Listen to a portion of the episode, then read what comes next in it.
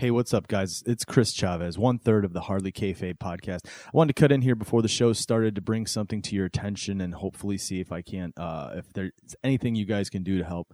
Um, so you know we love wrestling. You know you love wrestling. Uh, we know how hard these people work when they do what they do, putting on shows, and you know they love what they do, and they do it for what we love, uh, which is the entertainment and the sport of it.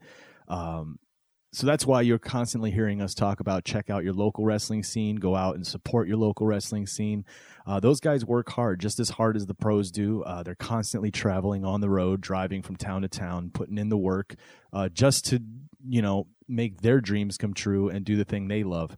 Uh, but sometimes that can be a danger as well and unfortunately for um, a few of our local wrestlers here at Empire State Wrestling, that seemed to be the case the other night. Uh, on the night of Sunday, January 6th, the Buffalo brothers, Nick Puffpath, uh, Kevin Bennett, Danny Garcia, and Kevin Lockwood, were involved in a serious car accident driving back from doing what they love the most wrestling. They've sustained several serious injuries, including broken bones and head injuries. The boys and their family would be extremely grateful for any financial assistance at this time. I'm reading uh, directly from their GoFundMe account, by the way. Uh, they've experienced severe trauma, both mentally and physically, and will need help getting through the recovery process, which will include not being able to work for some time. All donations will go towards their rehab programs, including surgeries, physical therapies, and medical equipment. Um, so if you guys could do it, man, if you if you could look into GoFundMe, Buffalo Brothers Car Accident Recovery Fund. Uh, these guys work super hard, uh, doing what they love to put on shows so that we can enjoy what we love. And sometimes these things happen. It's a freak car accident. Apparently, they hit black ice somewhere uh, on the um, between shows, coming back from a show, I believe. Um, and uh, these guys are good guys. They're hardworking guys. If you're able to give something, uh, a dollar, five, twenty, whatever you can give to help uh, with these these medical costs, it'd be greatly appreciated. GoFundMe.com. Look up Buffalo Brothers Car Accident Recovery Fund. Show those guys some love. Give them some support, uh, and go out and support your local wrestling. Uh, show those guys as well how much you love what they do and support what they do because they do what we love consuming and enjoying, uh, which is professional wrestling. Now on with the show.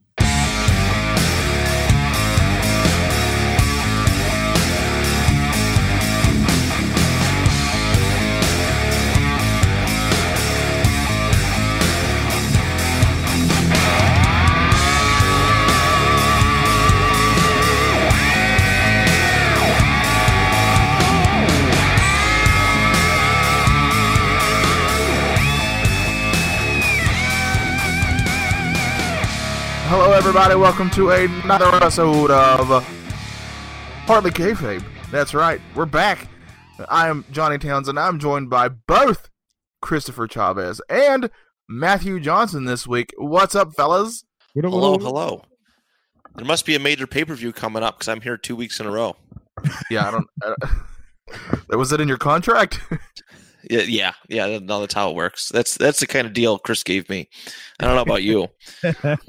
no, uh, I I don't even have a contract. He uh, he knows he knows some secrets about me, and he forces me to do this.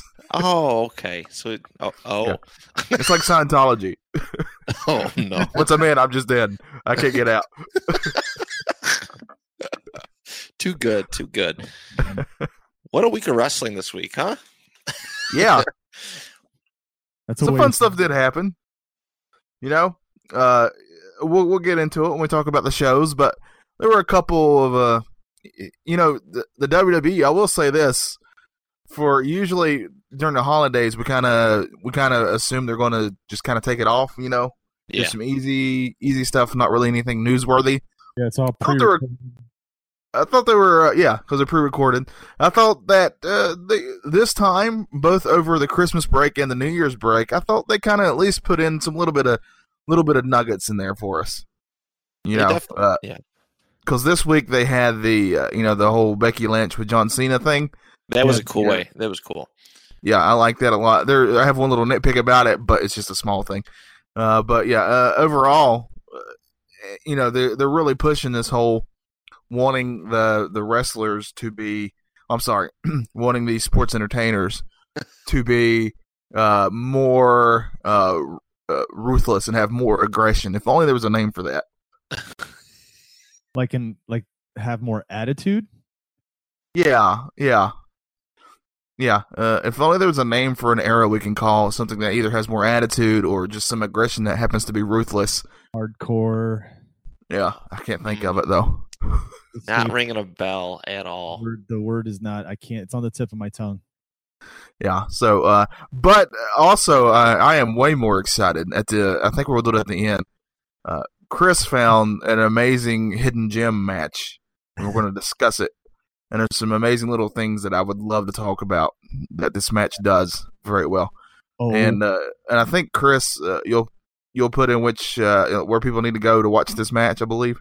Yeah, I'll pull it up right now. I think I sent it to you guys in the message exactly. So I'll yes, yeah, you did, you did. Yeah. So uh, that's the one thing I got to say though. Like, you know, the WWE rightfully so gets a lot of uh, junk hurled at them, kind of like you know WCW when uh, when uh, you know Hollywood Hogan was in the ring, they would throw junk into the ring. Yeah, uh, it's kind of like that. But it's just that the network is by far worth the ten dollars a month. Oh, There's just yeah. so much, just yeah. so much old good stuff in there. Oh That's man, point like we because we're fans because of you know most of us are fans because we grew up with it, and so uh, people our age and and older this is some of the stuff that we we grew up watching. You know what I mean? I remember watching some of this WCW in that type of studio on TBS Superstation down in Florida when I was a kid. Um, I remember these things, and it's I don't know, man. It's you're right. They get a lot of shit, and there's a lot of garbage that you know you could say I could do without as a fan, um, even certain programming. But the network itself, the the it's like a treasure trove. It's like you want to understand the history of wrestling, you've got everything here. Uh, you know all these broadcasts all these pay-per-views all these legendary matches. Watch these. You don't have to watch everything. You don't have to consume every single storyline. But if you want to understand what it is that drives this this love that we all have go through some of these and especially find these matches that are just tucked in the middle of a regular broadcast that you never would have thought to look into because it wasn't a pay-per-view match. It wasn't a match that was talked about. You know what i mean?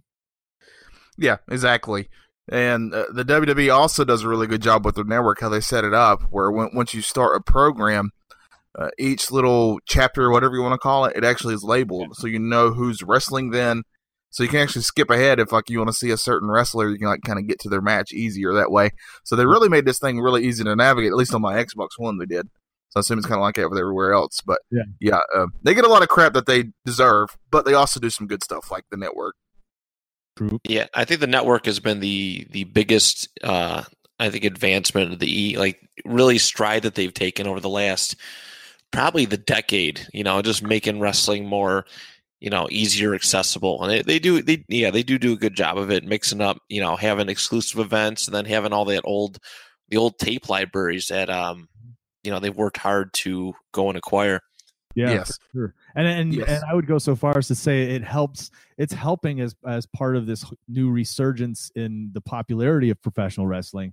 In that, like kids who never saw the, these matches are now seeing them and getting to have a, a, deeper appreciation for for what they're seeing. Even I, even if it's a different product now, they can understand. You know what I mean? I feel like these it's it's really helping this new. uh I feel like it's like the renaissance that too, and I've also met a lot of people who um, who don't watch wrestling currently, but know of the network, and they still buy the network to watch all the old stuff.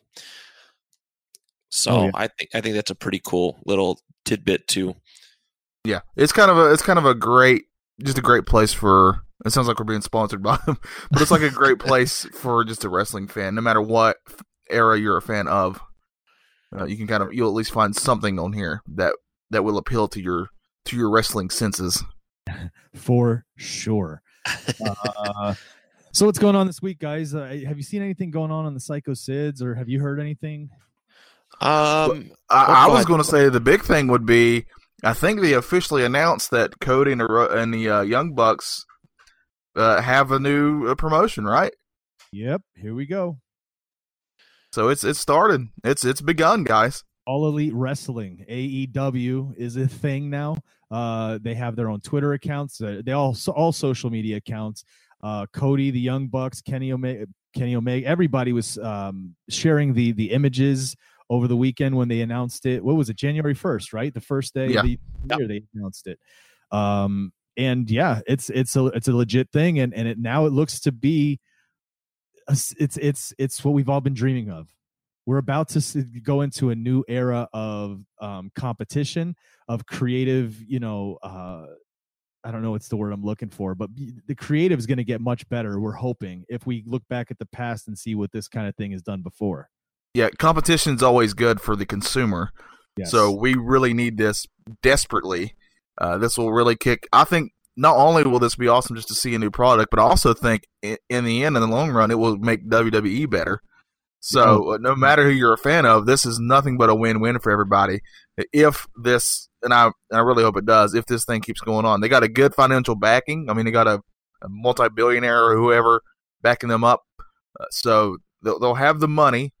I did hear that they're looking into TV deals already, uh, and that and that to me is is key. That is vital for this. They need a TV deal, at, at the very least, a cable station like one that everybody gets. Yeah, type not of deal. like pop, like Impact exactly. for however long. Um, and I heard. I'm sorry. Go ahead. No, I was reading too that they're giving out like WWE like level contracts as far as money goes. Wow. Too. So it's not that's huge. That's gonna be a draw you know, that's part of the draw too. So Heck yeah, dude! They've got the backing. They've definitely got the money in the investors. Um, I was seeing that Dave Meltzer was saying something along the lines of, uh, "All Elite is having this rally um, in Jacksonville uh, on January 8th, the same night as SmackDown. So it's almost got they're already starting to do this kind of competition thing. There was word that they're trying to to to get their television on their their show on Tuesday night, obviously, um, to compete to, take that hole that SmackDown's going to leave. Uh, and that's actually a smart thing because as wrestling fans, how many years now are we programmed to see wrestling on Tuesday nights? So to have something as brand new as this and exciting as this available to us immediately, that's going to be pretty freaking rad, dude. I, I think so. I'm definitely going to watch it. Um, you know, right? You see, I think you guys said before that SmackDown's going back to Fridays. Yeah. Yes. See, I don't like that. I personally don't like that. Uh, Weird, uh, I never liked it originally. So them doing that, yes, in in all elite jumping on Tuesday nights is a huge advantage to them if they want to compete. Yeah, I think it's when they moved to Fox. They're going to Fridays, I believe. Yep. Oh, it's such a bad reason. time slot, but yeah, yeah. What are you gonna do? It's gonna be uh, throughout the history of television, uh, except for maybe TGIF. If you had a Friday time slot, it was kind of the death knell for your show. Yeah, basically. Essentially, I mean, you think you know, even kids in high school nowadays, middle school kids, are out doing stuff on Friday nights. Adults, um, yeah. you know, I very, you know, very rarely find myself doing absolutely nothing on a Friday night. Um, and you know, and blowing off potential plans to go to, to watch, you know, wrestling. So that yeah, it's just a weird slot. I wish they'd go back to like Thursdays or something. And Fox paid a lot of money for SmackDown, so uh, I'm assuming they're not just going to like you know let it flounder. But it's just right. kind of a weird. It is kind of strange to put it on Fridays. Yeah, they must they must know what they're doing. Maybe they know. Maybe they got a plan. Well, we are in a new era with television where it kind of doesn't matter when your show comes on because most right. people sort of just watch it on demand whenever they want. Right. Yeah, that's where they get a lot of their numbers from anymore. Yeah. So, uh, but yeah, I think this is exciting, and honestly, this is the ultimate, ultimate bet on yourself thing with Cody and the Young Bucks. I mean, this is the ultimate way to say, "Hey, I'm betting on myself. I'm not going to depend on anyone else. I believe in this."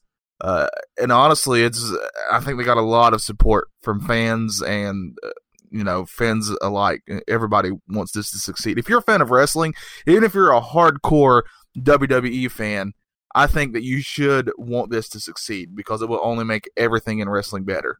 I agree. Speaking of betting, they're saying that the next uh, pay per view, which will be the, the first all elite wrestling pay per view, is going to be double or nothing and will likely be happening in April in Las Vegas, Nevada. And it's oh, to outdraw all in. Can you imagine if they do an outdoor like WrestleMania style event? That would be insane. They are just uh, immediately. Can you imagine their second their second one ever? They're just going outdoors now in Vegas.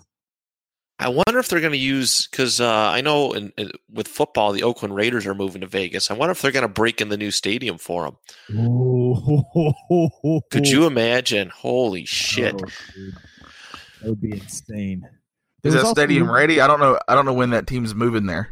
I think it's supposed to be this, uh, this upcoming season. So, okay. Okay. so, so it's very possible. Uh, it says here also that there was the, the Psycho Sids are telling me that there was also uh, whispers that AJ Styles might be leaving the E because he was up unhappy with how his storyline's going. And uh, and you know basically a, a, lot of wrestlers are looking at AEW now, going uh, me me me. I'd like to I'd like to join. You know what I mean? I uh, I think are being put to, to rest because they're saying that he's expected to stay for the next few years. Yeah, honestly, if I was AJ Styles, he's making so much money, and it's obvious from storyline. Even if he's not happy with storylines, quote unquote, according to this, uh, he's by far they've made a point of saying that he's one of our top guys. Like we're putting oh, yeah. all in behind him. I mean, oh, he was yeah. just the Vince McMahon past two daggum episodes of SmackDown. Yep. So it's not every wrestler gets that kind of treatment. He honestly, to me, he's the one of the ones in the past couple years who I feel has actually been treated right. So uh, I don't I don't see why he would leave unless he just wants to try something new, which you know, sometimes people are like that. So that it could knows? be a scheduling thing too. I mean, you gotta yeah. you gotta remember the grind of the WWE's travel schedule. It's yeah, that's how WCW back in the day was able to. Uh, it was way more that they were offering pretty much the same money, if not more, and the schedule was way way better. Yeah, more. Yeah. WCW. I believe it was more and just television. That was it. They didn't have to do house shows. Right a lot of these guys they were drawing over. Yeah, that was the, again classic competition days, right? So this is going to be, uh, man, I'm telling you, we're we're so lucky. We are so lucky to be living in the time we're living in, and and to be experiencing this kind of thing. It's going to be awesome. Without a doubt, without a doubt. Now, I don't mean to bring us down, but I do think we need to address the fact that uh, this week there was also the passing of Mean Gene Okerlund. Yes. Yes. Uh, he was one yes. of our legendary voices in wrestling. I think everybody said he was, you know, the voice of wrestling. I mean, when you heard him, you knew it was him. He had one of those voices. It, you know how like you hear Casey Kasem and it's him. You know, yes, you yeah. hear certain people's voices. Uh, Morgan Freeman, you know who it is. Okerlund had that kind of voice, but it was like this booming announcer voice, which was so commanding when you heard him talk. You know what I mean? And I always loved his reactions to whoever he was interviewing. Oh yeah, he had great ones. I grew up when I when I really became a young wrestling fan. Uh, I was all about WCW, and thankfully we had uh, I say we like I was part of WCW. Thankfully we had uh, we had Mister Okerlund there. Yep. You know, he'd always give out his number if you want to call and get little uh, Psycho Sid things oh, on there. Right, the the phone number. Yes. Um, I freaking love. I, I, I always loved Mean Gene. This one legit made me very sad. Yeah, uh, I always loved the guy. I mean, even down to when he was doing WWE stuff with Hogan, and you know, and he was interviewing people. Uh, man, gosh, if he doesn't get uh, get the uh, you know the video package treatment from WWE, I'd be shocked. Oh, I believe he is. I believe they're saying that Hogan's going to be on Raw this week. He is supposed to. Yeah, he's confirmed. Yeah, it's actually confirmed that he's going to be there. Remembrance or what they're going to do. I got to tell you, I I used to love the fact that when he was interviewing the guy, right, so that they could cut a promo he was he would his voice was still the same as if he was announcing or bringing somebody you know to the stage or you know what i mean? Like randy macho man savage what you know what i mean? So, such yeah.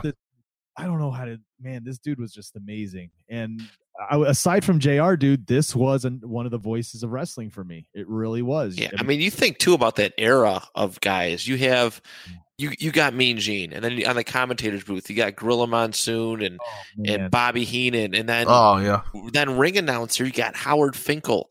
Oh, you know what I mean? Like, like there's that's these... Hall of Fame right there. Yes, absolutely, absolutely. The, all of them with their own distinct voices that defined a wrestling generation. Um, yeah, yeah. it's it, this one. This one stunk. He was only well, he was seventy eight. Uh, and in my mm. opinion, that's still relatively young. Yeah, he was so. 76 and the weird thing was he the three different people died the exact same day they were all 76 mean gene was one uh did you ever know do you know who um super dave is matt yes yes he was he he was a comedian he died as well and then the old 70s act captain and Tennille uh, apparently captain died as well all yeah. 376. But yeah, did, did it say what he died of, uh, Gene? Well, he did have a nasty fall uh, about a month or so ago. And I oh. think it broke his hip or something like that. So they think that might have contributed to it. Um, That sucks, dude. Yeah, it's it's it's very sad. Is he? He's. I would imagine he's in the Hall of Fame, right? I I, I think he has a Hall of Fame ring. If, if he's not, something's wrong with that Hall of Fame. Well, yeah, uh, he's got to be. He's got to be. I think he needs to. I also think he gets the. I would assume he gets the ten bell salute too. He was inducted in 2006 by Hulk Hogan. That's right. That's right. Okay, because I remember Stone Cold call out Hulk Hogan on that one too. So, okay. So uh, yeah, ten bell salute for me, Gene, because uh, that dude is definitely wrestling is the way it is now, and and the way we love it because he's he's a big contributor of that. Yeah, I, will never forget one of my uh, favorite memories of him was one of his la- his later on ones, but it was uh, WrestleMania 20, and they were just bringing everybody around, and they had a skit where he was he was in the back. It was either with uh, Fabulous Moolah or um, oh Christ, who the other? I can't remember who the other one was off the top of my head. Oh man, but th- there was like a he like he came out from like this closet or whatever. He had like like lip kiss marks all over him. oh, I remember this. Yeah. It was like in the middle of an interview or something like that. He yeah. was acting all awkward. It was so good. Uh, we're live, pal. yeah.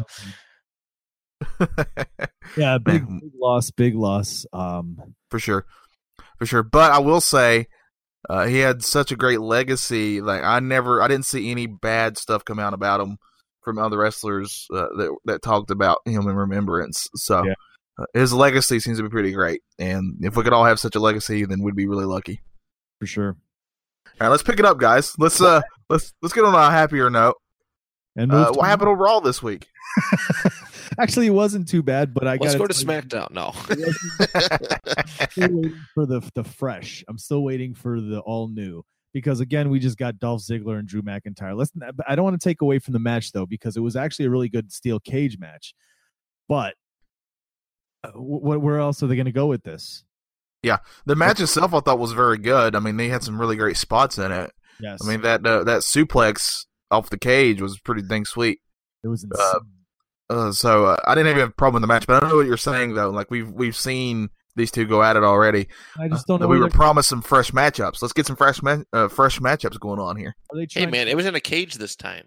Yeah, but are they yes. trying to make? Are they trying to push Ziggler face? Like, what are they trying to do with this? That's my thing. And because I think they're trying to launch McIntyre into a more prominent role, especially getting a victory in a cage match like that. Uh, I think Ziggler's days are behind him as far as getting any pushes, but I think yeah. the real focus going forward is going to be McIntyre being a major player on Raw. Oh. I think so too. I think I think they're planting seeds for him to be one of their top heels for sure. Oh, easily. Okay, so yeah, so you, you show him as even taking heels out, and and that that makes you like you get you get, you're taken more seriously now. Oh, completely, completely. Right. Um, which is which is good to see because I mean we all remember how McIntyre's first run ended, and ever since he came back, you know, left TNA and came back, he he they've portrayed him in a much more serious manner, and and and people are actually really getting behind it. Um, yeah, McIntyre is a big deal right now, and they need to they need to ride it all the way. You know, bring him to the main event, have him challenge for the title a couple times, maybe eventually down the road, put it on him. Um, I know we last week we talked about you know possible Royal Rumble winners, and I would not be surprised if McIntyre pulled it off now. Oh, he's a good pick, I think. I thought you guys would love Raw because of what happened to poor Rush. he got he got curb stomped into oblivion. that is true. I thought I saw somebody. What's her name on um on Twitter? Dreamer, our Dreamer, something like that. She's a huge wrestling fan. I follow her, but she put a uh, one of those gifs up, and it was just nonstop watching him get his head stomped over and over and over. Yeah, he sold that thing crazily. My God, that was insane. Well, let me ask you about that because I got the next stuff that came up on Raw was Seth Rollins promo, uh, where he was all fired up and pissed off, and and Triple H came in, and this is when Triple H said at the end of the match, "You're just going to face Bobby Lashley." Um, what did you think of the promo itself? Did you guys see the promo? I it saw was, it. Yeah, I saw it. It was it was passion. It was nice to see yeah. Seth take a aggressive form. Um, again, it, it kind of reminds me like a mirror of what they're doing with AJ Styles on SmackDown, just trying to get a more aggressive side of him. What's the word? Oh, still can't think of the era. Anyway, um, yeah, it is. It's just more. It's like everybody's got an attitude all of a sudden. Um, it was uh, yeah, I thought it was it was a good promo as well. Um, I did when when Triple H said he was going to face Bobby Lashley, I did kind of cringe, like, wait, what? But I, I don't know. Yeah, I, the the curb stomp was worth it. Yeah, and the, and the stuff he did with the chair, he showed a lot of uh, passion there using the chair on both guys. Yeah. So uh, match yeah. overall, I'm not taking away from that match either. Um, if anything, having Seth Rollins uh, face him helped Bobby Lashley a little bit. You know what I mean? Yeah. Yeah, for sure, for sure. Uh, but yeah, I thought that's that's the when I saw it curb stomp. Uh, my first thought was to was to Chris for sure because uh, I was like, I, I guarantee Chris is like jumping up and down. Oh yes. Yeah, throwing popcorn in the air about how amazing this is. yeah, it's amazing. what would you think? What you think of the battle royal for the number one contender to challenge Dean Ambrose?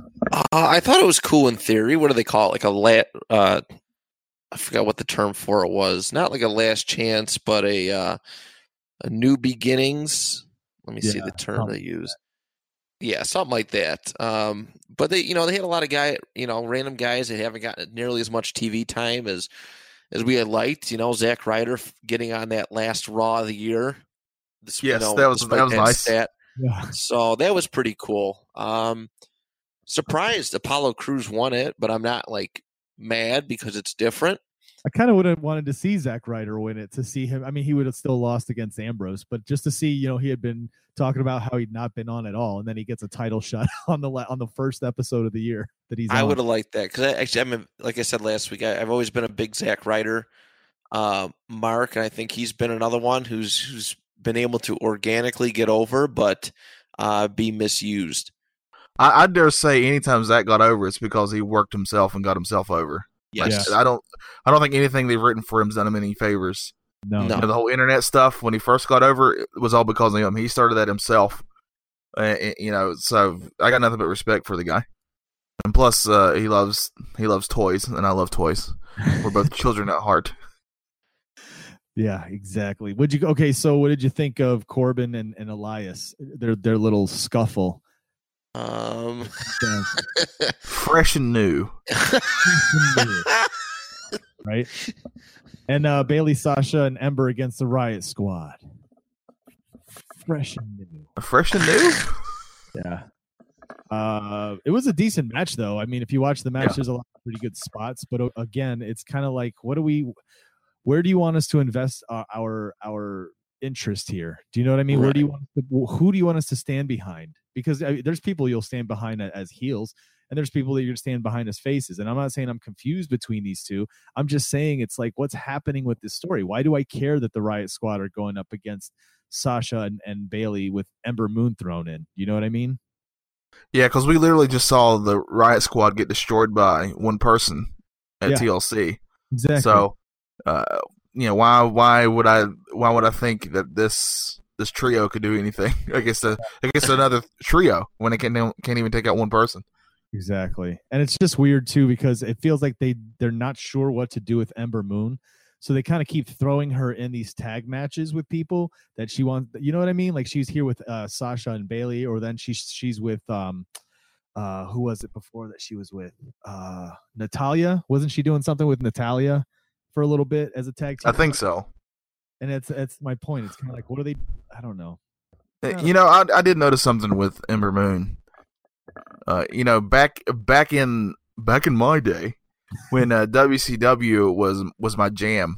Uh, Diamond Dallas Page, oh. yeah, yeah, Diamond Dallas Page, pretty much got over because of his finishing move, right? And he rode that, and he knew what he was doing. Uh, you know, the the uh, the Diamond Cutter, that was a huge thing. I mean, even yeah. that that thing he would do with his hands even made it into pop culture there for a little bit. That's how big it was. And I kind of think, in a way, Ember Moon sort of gets over because her finishing move is so unique. Yeah, yeah. I don't know. I don't know too many people who are doing a stunner in that in that way.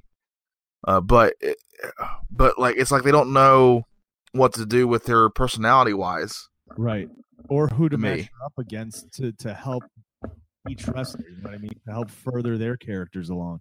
It's like she. Yeah, that's character's a great character's a great word. Like, what is Ember Moon's actual character? Like, right. I, I, I couldn't really tell you right now. I, I, always thought it had something to do with the werewolves or something, and then maybe vampires. yes. No, I don't get it. I don't. Uh, yeah. You know. Yeah. Uh, so they got to do something with her character wise.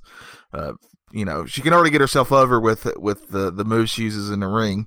That's not the issue with her. The issue with her is actual character. Yeah. Is there anything so, else on uh, Raw that we need to discuss before we move on to the show we all love?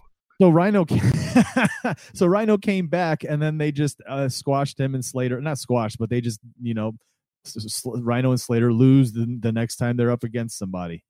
Yeah, yeah. That was a three on yeah, a three on two handicap match. What's fresh and new about that? Honestly, push him. Yeah, you got to push him if you're going to make a big deal about his return. Push him.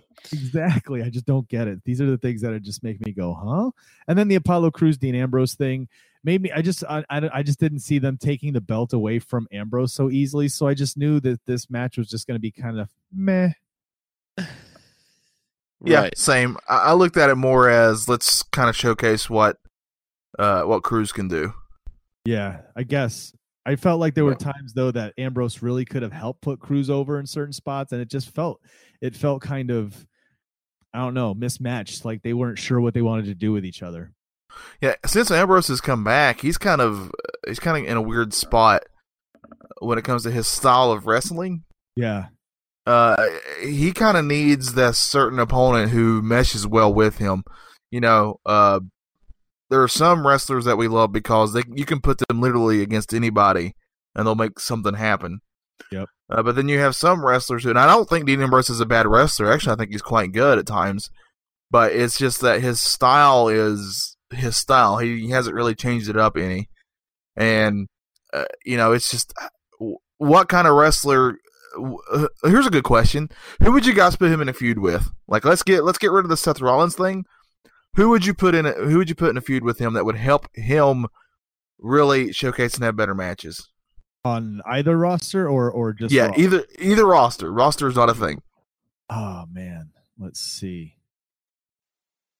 He could go uh, AJ Styles. I think he could go toe to toe with because AJ. Yeah, I'd have to second that. You know I mean, and and um, Ambrose has always been more of like a, a hard hitting kind of technician, technical wrestler, but not not really technician. I mean, not like Chris Benoit style technician or or or the Hitman, but uh, in regards to like he he's, he works a lot of locks and a lot of holds. You know what I mean?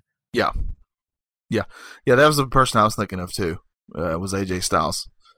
That's um, who. But have they feuded yeah. before though? Did, did, they? I think they did feud a little bit before, and Ambrose was put not. They did back on SmackDown because I think uh, AJ was heel at the time, and I think AJ took the belt off of Ambrose when they f- did the brand split again. Yeah, I think that's what happened, and Ambrose was having really good matches with them because oh yeah, because uh, that's when um, the no chin dude. Uh, uh, Ellsworth, yeah, Ellsworth uh, started to get involved more and, and stuff like that, and uh, yeah, they were actually putting on uh, really, really good bouts. So they, I think that would be much needed. Um, whether you know, one of them needs a fresh start, though. Yeah, obviously, for uh, sure.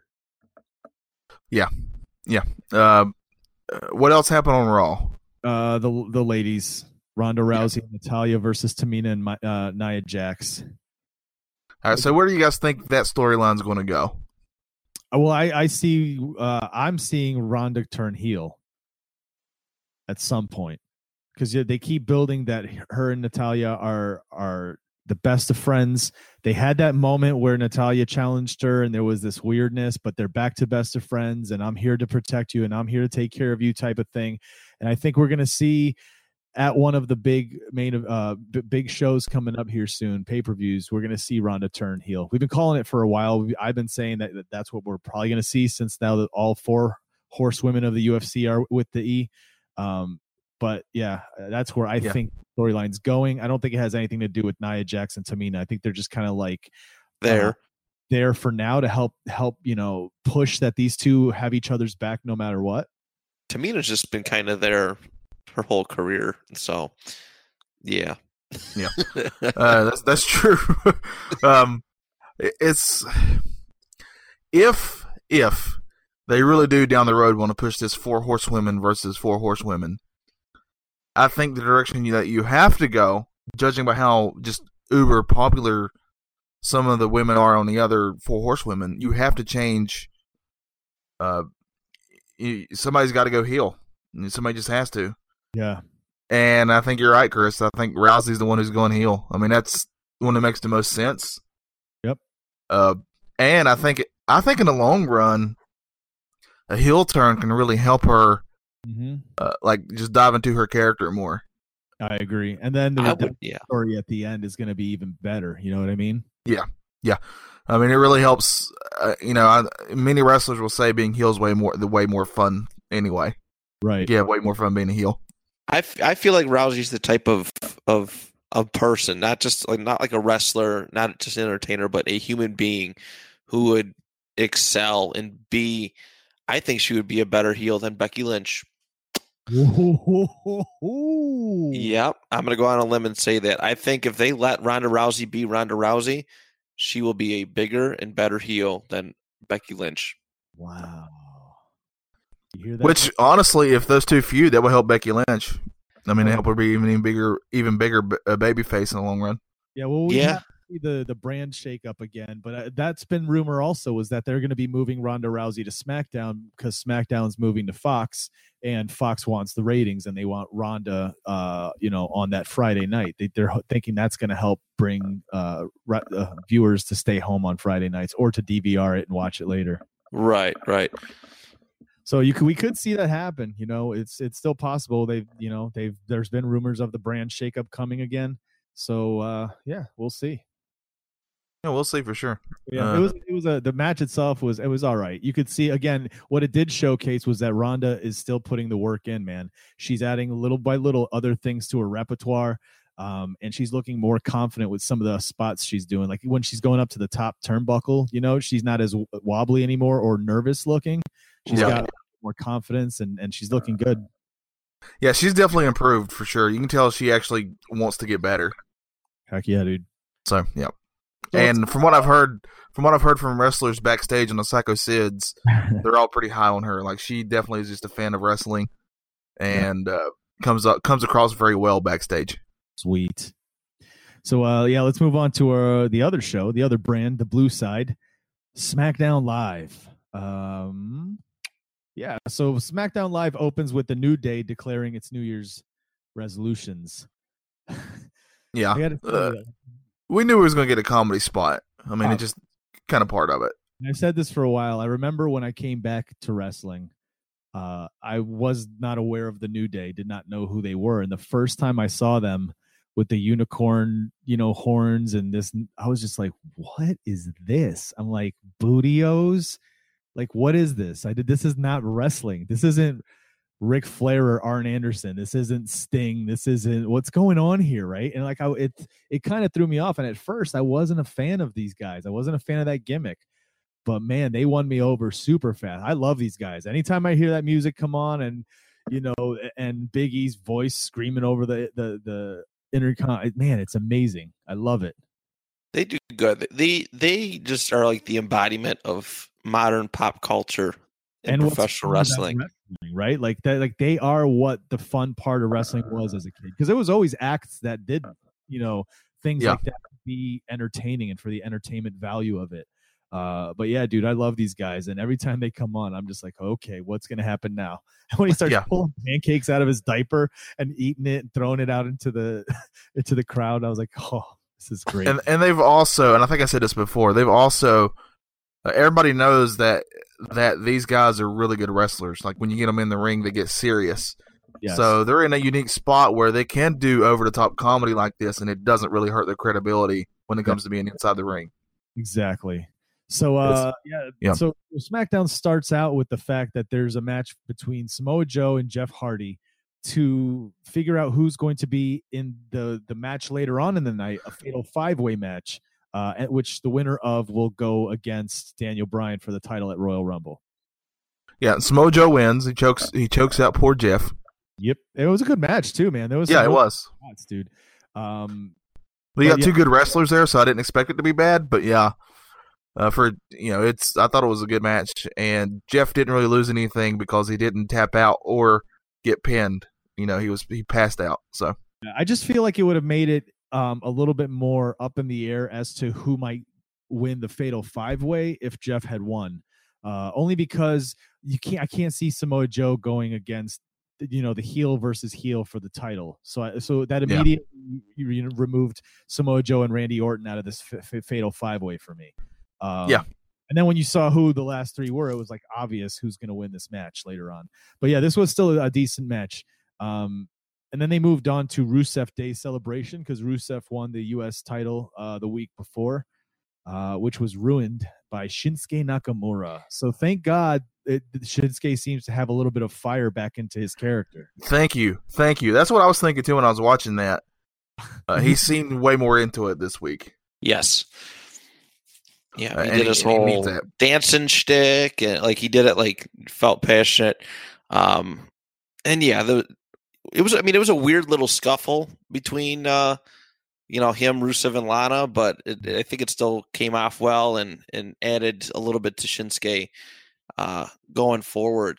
Yeah, it was it was nice to see him rebound. I mean, it's that classic heel thing. Yeah. Um, uh, of if they're going to continue the fu- the feud, yeah, he's going to come out and attack. Uh, you know, the guy he just lost the belt to. But uh, I'm glad they're going to stick with it. I think it has the potential of some really good matchups. Oh heck yeah, dude! So and that was happy because we were just literally talking about how it feels like they've done nothing with Shinsuke. So the fact that he's got this nasty streak about him again, uh, not just walking around and beating people up in the ring, it's nice. Uh, then they moved on to the females, uh, the women, Naomi versus Sonya Deville.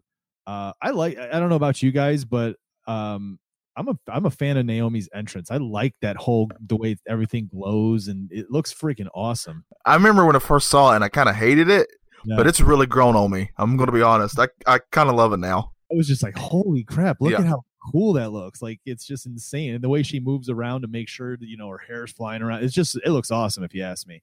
Um, yeah. So I, I had pros and cons with this whole thing. Uh, Let's go. Pros would be I really I really love uh, Deville's finisher. I really like that finisher a lot. It's like yeah. a it's like a vertical suplex turned into sort of a rock bottom type deal. Yep. Really like it. Uh, what I didn't like is this is just me. I might be the only one who's like this. When they get really personal when it's a married couple. Uh oh. I, I just hate that stuff. Like it to me, it feels icky. I get what you're saying. Yeah, I guess so. Um, I guess it would be icky for me if it, if like say we knew that uh because it's Jey right Jey Uso no Jimmy, um, Jimmy Jimmy's Jimmy and and uh and Naomi were really having problems for real or that we'd heard he was in uh, unfaithful. I would feel like this would feel icky. I feel like because I don't know, it feels like it's okay because they're all in on this storyline and they're playing the parts. You know what I mean? Well, I, I love when people say I, I get what you're saying, but I love when people say they're all in, but they probably had no choice to be all in. But uh, True. you know, I just it's just, and I think, and I get it because Mandy Rose is a very attractive woman.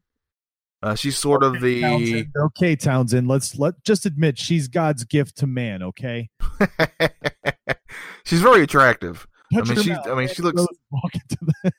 yeah, she looks very much like uh, Trish Stratus. So yeah, she reminds me of for sure. That's what, that's exactly what I was thinking when she made her entrance for this, and she made, yeah. made her way into the ring, and the way she was standing there and posing and preening, and I just thought this is just literally this generation's Trish Stratus.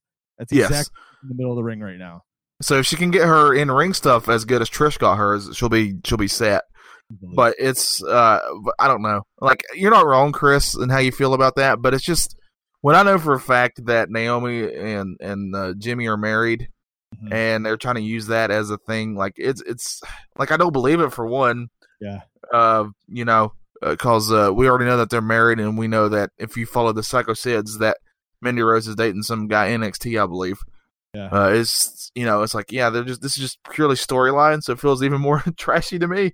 Like this is uh this is way more soap opera ish stuff uh, that I thought wrestling tries to kind of. I mean, I know it's kind of it's been built for years as like a you know quote unquote man soap opera. But this just feels 100% soap opera-ish to me. I don't know how Matt feels. He hasn't chimed in, but that's just that's just me. Yeah, I think what they're trying to do too is probably spark something, something going on with the other women aside from Becky and Charlotte and Asuka. You know what I mean? So I think they're just trying to spark something with this, and this was one of the storylines they went with. What did you think, Matt? Yeah.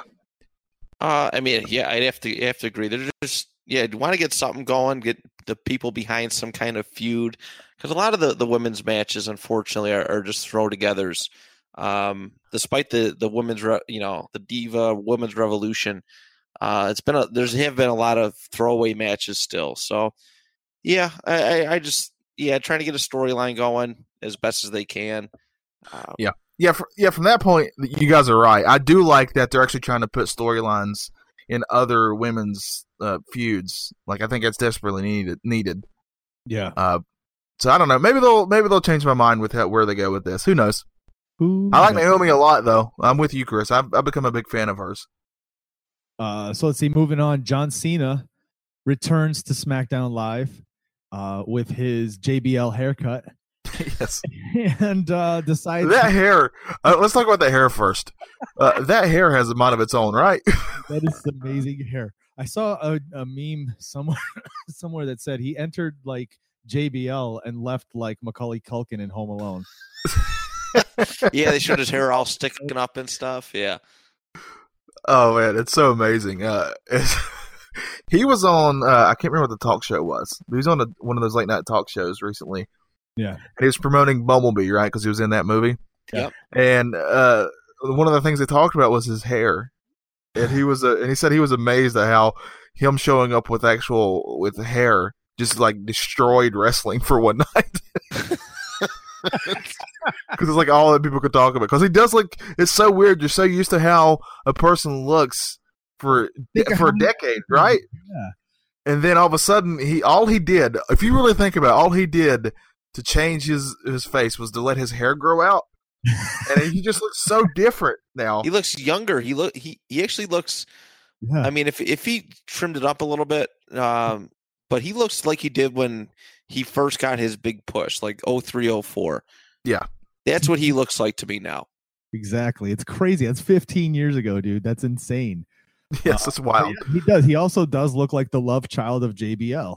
Like yes, yes. I don't know what this is about. But anyway, so he comes out and he's, you know, everybody's cheering him and he says, you know, hey, I'm back and uh I want to make a st- I want to make a statement kind of thing. Like, so send somebody out. Let's do this. I don't care who you want to. You brought me here for a reason. Let let me send me your best, right? And and out walks the man, Becky Lynch. Everybody fucking pops, obviously. Uh, and they had a lot a good little promo going between the two of them. I thought that was actually pretty good. She got some good lines in on them. Yeah, yeah, but yeah, this was definitely spotlight and and and yeah. all that. It was uh, it was a good showing for Becky Lynch and the women. I can't think of the last time. Maybe maybe Chyna, that a woman, you know, a female wrestler has really went up, got in the face of a male wrestler, and yeah, you know, kind of gave it right back to him, and and got the pop, you know. Yeah, yeah. Most importantly, yeah. this was almost a sort of a, a, a torch passing in a way. Yep. To me, uh, but it's it's uh, I really she came off very well. I mean, this was obviously designed to to really show what she could do on the microphone, and they did a good job. I mean, the Nikki Bella line was great. Uh, oh God, yeah, yeah, uh, but yeah, it's uh, it, when we when we get to the actual match, there was one thing that I was like, I don't that didn't make any sense to me, but. Yeah, so what, what you're referring to is the fact that it ends up being a mixed tag team match: John Cena, Becky Lynch versus Andrade Cien Almas and Zelina Vega, which I'm happy for because they're not letting uh Almas or Vega just kind of, you know, flutter away. They're just really right. using them, putting them in these situations where it's constantly, you know, Vega coming out saying, pay attention to us. My client is the future or, or my, you know, he's the future of, of, of this business. So it's, it's nice that they keep using them. And this was, I thought it was a pretty decent match. It was pretty cool. Yeah, I'm with you on that. And it's always good to see those two. Uh, I really hope I I think 2019 if if if if if if if the WWE knows what they're doing with those two, they can really make some waves. Uh, but yeah, uh, I thought the match was very. I thought the match was really entertaining. My only my only and it's a very small issue. It's so small, but the the finish of the match uh, was Becky Lynch threw John Cena out of the match, right? Like she threw him out of the ring, and she almost lost because of that. Like, what was the? That's I, was trying to remember, and maybe he did, but because we compare her to Stone Cold, right? Yeah. Where uh, you know she's kind of uh, she's she's a baby face, but she has an edge, and uh, you know Stone Cold would stun everybody. He didn't care if you were a face a face or a heel. He would stun you pretty much. Uh, but I never once remember him doing it where a point where it could have cost him the match. like that felt like that felt like she's smarter than that. You know, if she's going to do that, wait till after the match, then kind of do something to John Cena. You know, so I, I that's that was my only, and it's a small gripe, but yeah. But other than that, this was just a Becky Lynch showcase. Yeah, as it should be, as it should be.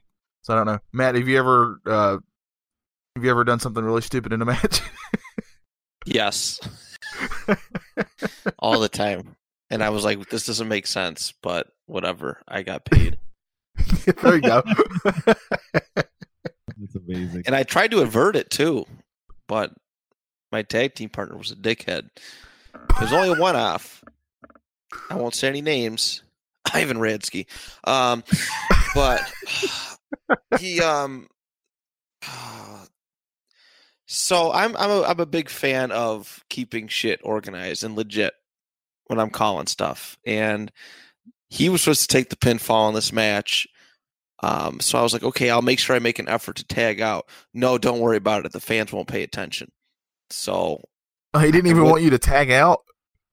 No, like I was taking, like I was getting beat up on, and I was trying to go tag it. He just jumped in the ring and got whooped up and took the pinfall. And I'm like, you fucking asshole. uh, people notice that stuff. I don't. I don't know what he's thinking. People do notice that. It was this place in Ohio, and uh, it was like their big rebirth show, and I was super pumped for it. And then he, uh, and then I never got booked again, and he never got booked again. So there was that. It's his fault. I'm Completely. blaming him. Completely. Yeah, I'm blaming him for you. And what happened next on SmackDown, Chris? Uh, next we had the five, the Fatal Five Way, but before that we had a. If you ask me, and this is my opinion, you guys might may have enjoyed it, but for me, it was just a weird kind of awkward interaction between AJ Styles, Vince McMahon, and uh, um, Shane. Shane. It was yeah, I, I'm 100 percent with you. It was awkward's a great word for it like I don't I, I get what like I, I see what they're trying to do with AJ, but the way AJ presented himself during this little interchange was just really strange and I didn't buy it. I didn't buy that. Oh my god, you're this tougher, you know, rougher AJ with an what's the word I'm looking for, man? It's it was like an era, you know what I mean? I yeah, yeah. If only I could think of it too, but it he's sometimes I think when it comes to AJ Styles, obviously his in-ring work is is you know, well above par. Nobody would say a bad thing about how that guy goes in the ring. I mean, holy crap, he's so good. Oh yeah. But when it comes to like verbal stuff, uh, he's hit or miss. And I think I don't know. Do you think it's kind of his accent when he's trying to be fired up? It kind of makes it a little more. Uh, and also, and also, ever since Vince, and this is no knock on him, obviously. I mean, he's obviously a legend, but since he's gotten older and older, he's way more awkward to interact with. I feel. Yes. Yeah. Yes, that's like that's what I was saying when when he was trying to do the thing last week where he was provoking AJ. It just felt weird. It didn't seem right. So even with this kind of interaction, I don't know. I don't know what he's trying to portray, what this character is, but it's strange. Yeah, I mean, it's obvious they're wanting to ha- him show some fire. I mean, that makes sense, and he needs it. But uh, yeah, it's this is a weird way to go about it. I mean, even when Shane McMahon stood stood up to kind of get you know act like he was going to do something if if AJ did something, even that felt awkward. Like uh, you know, it's just I don't know. I thought last week's stuff with with McMahon came off better than this week's, but both were kind of awkward, in my opinion. Like that silence awkward like that. Yeah, uh, just like that. Mm-hmm. Yeah. As you know, I can't stand silence for just so everybody knows me, so I'll just fill it in with whatever. that was, that was pre-planned by creative. It was. Yeah. it was. Yeah, Vince's one is you just stay off TV. I think go focus yeah. on the XFL. Stay off TV. Um, you're not the same, right? Like show up once in a while, kind of like like then it means something. But now he's just you're really got starting to see that he's losing it. He's gonna be on TV every week until oh, it'll it'll be over before WrestleMania. I would imagine. I hope but so. this this could be his like final like send off like appearance thing too. You got to keep that in mind. I, w- I would imagine you, XFL is going to be the priority. Yeah, um, yeah, I would think so. Yeah. Do you think? And I'm just going to throw a storyline idea out there. Do you think the way that he goes out as he kind of slowly walks to a limousine, then it blows up? I, God, I hope so. I, I, don't think his sense of humor would allow that to happen, though. So amazing. Yeah, I don't think he would. Like, I know a lot of people who would pop for that, us included, wrestlers who would be like, if if they were in that position, they'd be like, okay, let's do this. But um, I don't think Vince McMahon has the sense of humor to do that again. Man, that's too bad. They'd have to have they'd have to really talk him into it. Shane and oh and, yeah. um. Okay, so that what ended up happening is this leads into Styles, Mysterio, uh, Orton, Ali, and Samoa Joe. Fatal five way. What did yes. you guys think of this match? It was a fun match. It's really good to see uh, Ali still get some shine. Yeah, uh, he had that great move off top rope with Mysterio. Yep. Uh, there's a lot of good stuff that happened in this, and I thought I kind of thought if you're going to keep pushing AJ Styles the way you are, he kind of had to go over. Yeah, I feel like there was uh, a lot of really good spots. Like there was there was this one spot at, outside after Samoa slammed AJ into a table, or like they were all out in the outside of the ring, and and Randy Orton and Samoa Joe kind of looked at each other and started stepping to each other. Then all of a sudden, Mysterio came out of nowhere, Ali came out of nowhere. It was just I thought that yeah. was actually really good. Um, it, yeah, yeah, agreed. Yeah, a lot For of really sure. good spots in this. Uh, the uh, um, I I also kind of like the idea that some wrestlers don't always just use one move to finish somebody. Like AJ Styles got the win with that uh, 450 off the rope. You know, he didn't use the clash and he didn't use the forearm. He used something else. I kind of like that. I do too, for sure. Yeah, kind of keep it fresh. Use different finishes sometimes. It happens on, on the indies a lot. I, I, mean, I guess when you're established, it, it's it would be easier to do that you know, to mix it up a little bit because I mean, from a psychology standpoint, if you if you're a wrestler, like if you're going into a fight or like if MMA, you're going against somebody, you and you know what their go-to move is, wouldn't you be trained to like prevent it? Yeah, you know what I mean. You'd be like, okay, I'm not getting caught in this.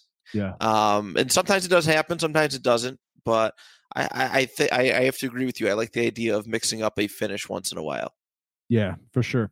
And like I said, the the who they had in this match kind of already to me told me who was going to win it immediately, uh, especially with this push to make AJ this this you know this more aggressive character.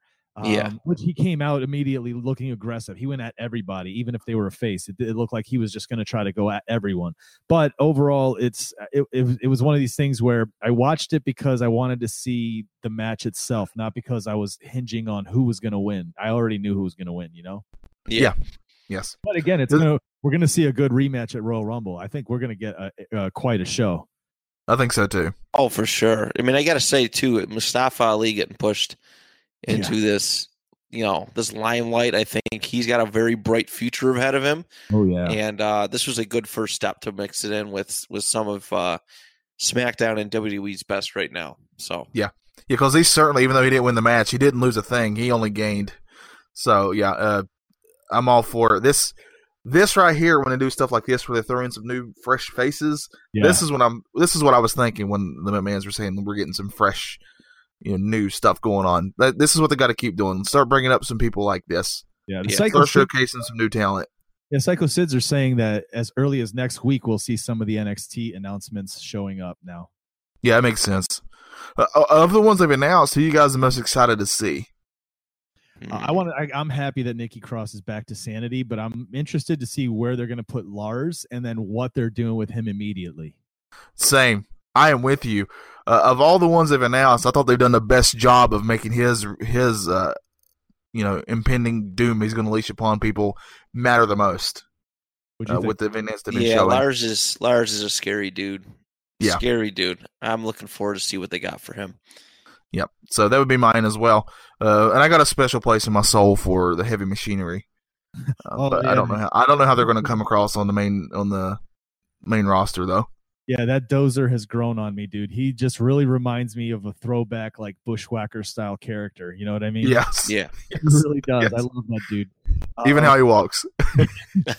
I guarantee he walks around the house like that. I know he does. it's my greatest joy to think about how he just goes about his day to day stuff. as he's putting an omelet together. yeah, uh, he's a great follow on Instagram too. By the way, is he? Just really? so everybody knows. Yeah. To, to follow him. Now we haven't done this in a while, guys. So, but I want to throw it out to you. Who wins the week, Raw or SmackDown? Uh, I gotta get. I'm gonna go SmackDown, but I will say Raw's been getting better and better. It's really improved from where it was, but it was so low it'd have to. yeah, I'm gonna go SmackDown as well. The John Cena Becky Lynch segment really helped put it over. Yeah. Um, the the main event. Yep. Um, so much going going into it, but yeah, Raw Raw's kind of growing on me. There still needs to be a big shakeup, but um, you know, we'll take what we can get. But yeah, SmackDown SmackDown wins the week. I think Raw will get helped a lot by who uh, when we get some returning people, you know, Sami Zayn and KO are coming back soon. That'll help if they're put on Raw. Uh, it's just uh, they need some stuff to to help it be even more less stagnant than what it has well, been. There you go. Say Sami Zayn and and Kevin Owens both come back to Raw. What do you think of Kevin Owens going at Dean Ambrose? Because I don't know if you guys have been noticing, but a lot of the tweets and a lot of the persona coming off of Kevin Owens' um, social media now is more in a positive light. Like he's coming back, or he's coming as a nice guy. That's uh, ooh, that's hard to picture. I don't think I've ever seen Kevin Owens or Kevin Steen as a as a baby face. Yeah, um, he's he's such a he's such a really good heel that I think it's tough for us to imagine that. He, he is a great guy in person, uh, by the way, but is it he's his heel persona is unbelievable. Yeah, his, um, almost like a, a petulant child. Yeah, yeah, that's probably the best way to describe it. Um, I think a face turn would be interesting because. Yeah, but in terms of like we were saying, who could match who we could match Dean Ambrose up that would mesh well. Yeah, I think yeah, it'd have to be Owens. Good matches. Oh yeah, absolutely. Yeah. Owen, that's a good. That's a good one. Uh, but if he's returning, he, he would need to win. Yes, yeah, sure. He'd have to win immediately, and then yep. have Dean come at him dirty style. You know, interrupting matches, attacking him in the back room, things like that. Like, oh yeah, Owens would have to win like the IC, yeah, IC title, like night of return, or their first bout together. Yeah. Um, I think Sami Zayn's got a longer road to recovery, though. I, I hear his, his, recovery isn't going all that well. They keep saying and, he's supposed to be coming back immediately too, and I'm thinking, oh, myself, really? I see his stuff on social media, and I don't see that happening. he was talking about some. He did an article about life after wrestling, um, very recently, and it sounded like it was happening sooner than you know we're all being led to believe. So mm-hmm. uh, yeah, I'm not sure what where Sami Zayn, um, his you know where what's going on with that. A lot of misinformation. Yep, yep, for sure. Yeah, that's that's a good point. That's a good point. Uh, trust man. kids. Yeah, he was just on uh, Talk Is Jericho recently. Jericho's podcast, it's a very very good interview. I highly recommend it. But yeah, uh, good good points though. Uh, man, he's doing a lot. If you follow his Twitter, he rarely, to me, I mean, he still talks about wrestling, but like it's not near as much. Yeah. So, which is yeah. yeah, that's what leads me to believe that I don't think he's coming back. We'll see. I hope he does because I'm a big I'm a big Sami fan. I'm oh, of course, you always hope he does. I mean, if the guy's happier away from wrestling, though, you got to, you know, that's true. Stay that's away. True. Only yes. time. No. yes. So there you go. There's the week uh, in wrestling. Raw, SmackDown. Uh, I didn't catch NXT this past week. I don't know if you do. You guys watch it? No, no I didn't get a chance no, to. Pretty much the main ones. Yeah, I'll have to check that at some point later this weekend. Uh, let's move on to a new segment that we're doing, and we talked about at the beginning of the show. Uh, we're going to call this new segment "Must See Matches." Like, if you ever come across a match, like I said, that it may be embedded in the middle of a broadcast uh, something that you've never heard of before that just blows your mind. Uh, for me, that's considered a must-see match. That's to me where you, when people say, "What's the big deal about wrestling?" You say, "Okay, watch this." And yeah. if you you can sit there and kind of guide that person and let them know what's happening. But as a as a fan, as a lover of this this this brand of entertainment, this sport, um, we watch this and we can see all of these things happening within this amount of time, uh, and and say, wow, you know what I mean? I can't believe I didn't know about that before or that not many people know about it just because it's it's just in the middle of a, a regular broadcast or it was on the undercard of a pay-per-view, you know what I mean? Absolutely. That happens yes. more often than people realize, I think, too.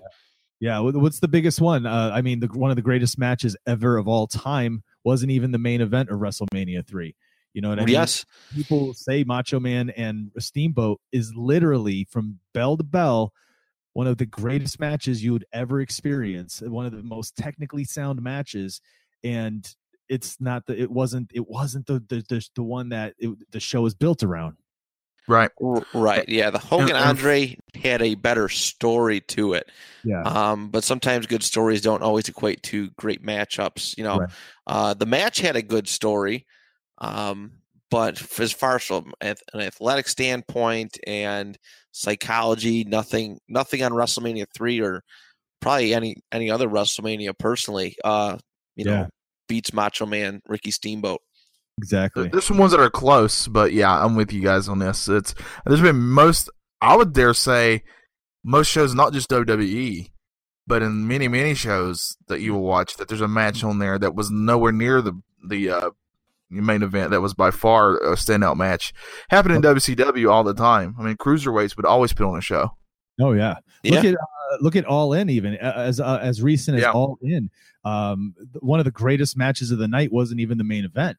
You know, what? actually, like a few of those great matches were not the main event. But I think the idea behind All In was that you every match you were going to get was going to be top. Was main event worthy. Yep. Yeah. Exactly. But um, so so the way this came about was that uh, I, I talked about it recently on the past couple of podcasts uh, that I've been kind of going back to the old school wrestling, 1985, 84.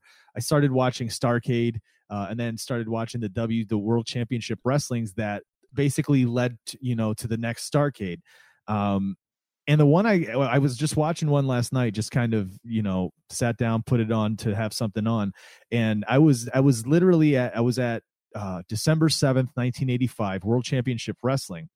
Um, it's not the main event. Uh, I didn't expect it on on this card, but all of a sudden, about midway through the show, 28 minutes in, uh, it's it's a it's a match. It's a three three uh what is it three three man tag team match or what do you call that? A six man tag team match?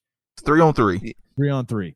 Uh, yeah. So you have Magnum TA, Billy Jack Haynes, and Sam Houston in one corner. In the other corner, you have Ole Anderson, Arn Anderson, and Tully Blanchard. So the second I saw who's up, right, I was like, okay, I'm watching this match because I'm a huge fan of Arn Anderson. Um, Same dude when i was growing up probably if you asked me who my favorite wrestler was i would have said sting just because of you know the face paint the the howling that whole the gimmick thing. yep gimmick but as a fan of wrestling i gotta tell you i think arn anderson is probably one of my favorite of all time this dude is just so ridiculously good um but so I saw he's on. I'm just like, yeah, can't wait to watch this. Plus the you know three of the four horsemen.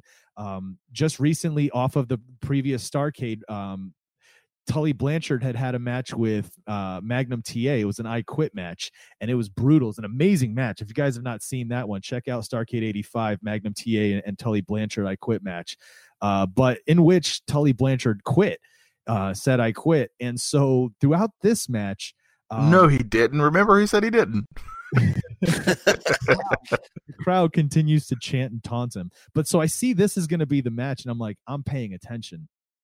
And about a third, two thirds of the way through this match, I just sent you guys a message saying, you know, if you've not seen this before, check this out. Uh, it's an amazing match all the way through. But I, one, of, one of the things I loved was how it starts.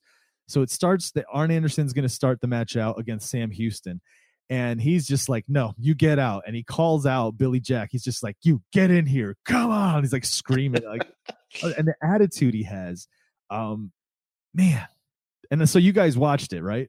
Yes. Yes. My God, tell me, it was from beginning to end. I thought it was an amazing match. I thought all six men did a great job telling stories, interacting, making sure that a lot of this stuff looked clean. Uh, I mean, it, it was dirty style wrestling. You know, it was a little bit more physical, but like it was a fight. I didn't it was a fight. I mean, I, maybe there was one or two, but I didn't see any hardly. Um, it was just hard work. These were hardworking men making this thing look super real and that's the, what I feel like is missing now. The one yes. thing that really stood out to me, and maybe it's because I'm such a, a an Arn Anderson mark, but uh, I really love to pay attention to him when he's wrestling. Yes, because every movement he does, yes, makes sense within the match. Like he's not doing something that that just seems weird, and out of everything he does looks real. It adds to the realism of what's going on. There's one point where he's getting dragged to the babyface's corner, mm-hmm. and and somebody's been tagged in and they're about to, you know, whenever somebody's dragged to a corner in a tag team match, they're about to get hit by the other person who just tagged in.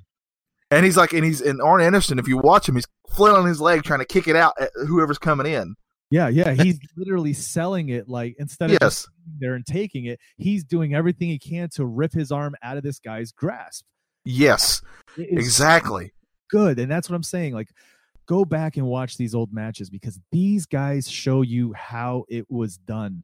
Not that there's not good wrestlers now, but man, we don't have this anymore. We don't have this level of intensity, this level of realness. Some of those shots, Ole Anderson took a few shots off of uh, Magnum TA in the corner, and a couple of those punches literally connected with his chin. Like it was oh yeah on. You know, he ate it. Yeah, bold, but he ate a lot of that. You know, and a lot of these guys ate a lot of these these shots there was a spot and another thing i love watching about about these guys and especially arn anderson is um as we already know you know what we're watching as fans.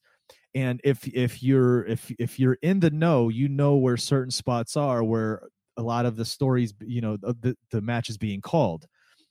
And you can watch arn do certain things that it's it's like brilliant right there. That's when he's doing it but as as somebody sitting on the you're not seeing it. You know what i mean? You're so invested in the story but you can see it. There's a moment where he's got he's in an arm lock. And i think it's magnum ta's got him down in an arm lock. And no he's got magnum down in an arm lock. And all of a sudden magnum's fighting his way back up and he's got his his fist clenched. You know what i mean? And he's standing up and he looks at arn. I don't know if you guys saw it. It's super subtle. It's this most subtle movement but there's this moment where arn locks eyes with him and gives a slight nod, and then Magnum just hauls back and punches him right. Yes. And then I'm glad I'm, I'm, glad you're saying this, Chris. There was also another moment where uh, I can't remember who who he's in the ring with, Arn's in the ring with, but uh, it's obvious to me because you know I love wrestling, so I've really watched it. That he's trying to tell the guy because uh, uh, everybody knows who's really hardcore into this stuff. That most of the time the heel kind of calls the match, right? And yes. he's he's telling the guy who's got him in a chokehold or something what he needs to do. But he's not just mouthing out where people could see him. He's trying to act like he's getting, you know, he's hurting and he's and he's like he's trying to cover his face because he's hurting so much and there's so much pain. And while he's doing that, he's telling this guy what the next thing should be, what the next move should be. And and you know, I like John Cena a lot, but there's been plenty of times where like you can just hear him screaming out the next thing that they're going to do. It's just it's just these little things that you know really add to the realism of what you're watching that that don't take you out of the moment. And I mean to the point where the finish of the match I thought was really good. But the fact that I saw Arn Anderson even go to the top rope, I was like, "Holy cow!" yeah, yeah, yeah, yeah, that was great. Um, I got to tell you too, one of the things there, I was disappointed though. Uh, I didn't get to see a spine buster. I didn't. Get same, same. Yes, that spine buster's a thing of beauty. Uh, that to the point where that's always one of my finishers on when I'm playing WWE 2K. Yeah, oh, nobody does them like Arn. Nobody does them like Arn. That's yeah. what made uh, him so special to see him too. Uh, yeah, exactly. Think Matt, of beauty. I was going to ask you, Matt, having wrestled, having been on the other side of the curtain and inside the ring, um, when you watch matches like this, like how does it make you feel? What do you think? Especially because I mean, you it's not like you wrestled back then you know, you wrestled now, you were trained now. So yeah. what do you see and think when you see these kinds of matches and these guys working? They do see those are the this era is the typical like this is what guys study. These are the matchups guys study because of the realistic um approach to the matches, the the movements like uh like Johnny said there's no wasted motion, especially from Arn. Um, this is what you know we study all the time. I watch tons of matches from this era, and and and all that, and it, there's a deep appreciation for this kind of this kind of working style. Um, you know, when when wrestlers are studying tape, they don't watch new stuff. They don't watch like modern WWE, like like Attitude Era on some stuff, but not much. But they they go and watch um, 80s wrestling matches just like this because it's the basics. It's the basics. And they got over and they did so well doing so little without doing, um, as they like to call flippy doos and, and, yeah. and shit like that. It yeah. was not bumping, you know, because a bump, bumps hurt. They take they take every bump takes you know probably a, week or two off of your life, um, and they did it. They it was so minimal, but they they did a lot with a little. Yeah, that's what I'm trying yes, to say. That, I'm glad you said that, Matt. The fact that if you really watch this match, yeah. there were not a lot of bumps. There really weren't, and yet I was still watching every moment of this. Like I was not I was not like, oh man, I wish they were bumping more because I was like, man, I can't wait to see something. They really built up two moments very yes. well. Dude, they, they told that that classic, uh, and I loved it. I loved when they would have the these two, the you know, the two on two or three on threes when one side would have the upper hand and I mean and go to town and pile it on on one guy and like bring him down to where he could barely walk. And no matter what, they were always tagging. It was nonstop and it was just just this beaten. And that's what we saw in this match as well. You know, Arn Anderson, Ole Anderson, and and Blanchard kept just hammering uh Magnum TA, just going to town on him nonstop. And for me, you watch stuff like this, it sold it in in in that like did they really not like him? You know what I mean? Is this yeah. animosity real? And that's what I feel is missing now. I think I brought this up before. We, there was a a meme that um or maybe a, a short clip I tagged you in Johnny of of Anderson dropping a spine buster, but right before that spine buster, he was throwing a guy against the ropes, and as the guy was coming back, Arn looks to take his head off with with the a clothesline. I mean, he just whips his arm like he's to yes. rip the guy's head off. He doesn't pull his he, he doesn't pull it. He doesn't lift his arm higher. He literally aims at this guy's and thinking he better duck because he's gonna get hurt if he doesn't. This yes, knows it. This guy knows it. He doesn't come off the ropes, you know, short or I mean, he comes and he duck and it looks perfect. But the way Arn sells that is is with such disregard in in that like look if you're not professional enough to duck in time you're the one that's got to pay your own bill you know what i mean yes and yes. that's what's missing now i think is is that realism in that sometimes you don't have to take these crazy bumps. You don't have to go flying. You don't have to do crazy moves, bouncing off ropes, and all this nonsense. I mean, it's flashy and it's cool for everyone to have a, a, an awesome finishing move, but you can do this, sell these moves, sell some of these spots, and make it look like you're literally going to maim the other person if they're not doing what they have to do. And you've got me. You got me. I don't yeah. need all that other stuff. I oh, mean, the, sure. the, finish of this match wasn't even a finishing move. No, not at all. Yeah, no, you know, great so uh, you know, it's and it still had me. I was like, oh man. I mean, don't get me wrong. Like we said before, I really want to see a spine buster, but yeah. man, this still worked for me. Uh, it's you know, we all know that wrestling is supposed to be and should be for everybody's safety choreographed, but right. also I don't want it to look like it's choreographed. Like the second that it looks beyond choreographed, I get taken out of it for a moment.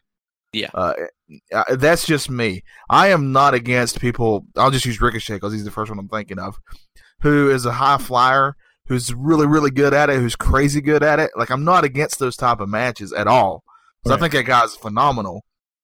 But if I see a match that's all that and that's all it is, it definitely takes me out of it for a moment. I'm like, man, this this guy's crazy good and crazy athletic, but where's the story in this? That he right. can jump around really good? And how funny is it that you guys watch this not watching the build up from the previous episodes or some of the stuff coming out of Starcade? And yeah, I'm going to start watching the same stuff, Chris. Uh, I'm glad you put me on this. I'm going to start watching old WCW because of this. Because right after uh-huh. this, like I kept it rolling, I got a, a, a great uh, Dusty Rhodes promo. Yeah, Dusty comes up right afterwards, dude. It's amazing. Yeah. This is the era I love, man. This is what I remember growing up watching. Like, if I think back to my earliest, earliest memories, and I'm talking about those memories that are kind of shadowy and dusty, you know what I mean? Uh, no pun intended.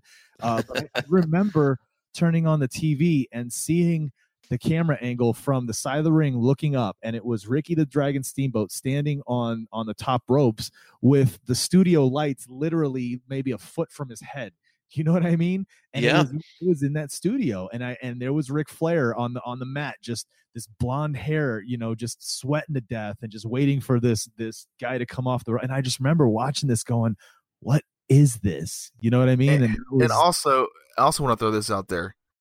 I feel, and this might just be me. I'm very curious what you guys think. I love watching those old shows, not just for the wrestling, but for the crowds. Oh yeah, because the crowds booed who you were supposed to boo. Yep. They cheered who you were supposed to cheer. Yep. And they were just in it. They were in. They were just hardcore into what was being the story that's being told in front of them. They were all aboard for it.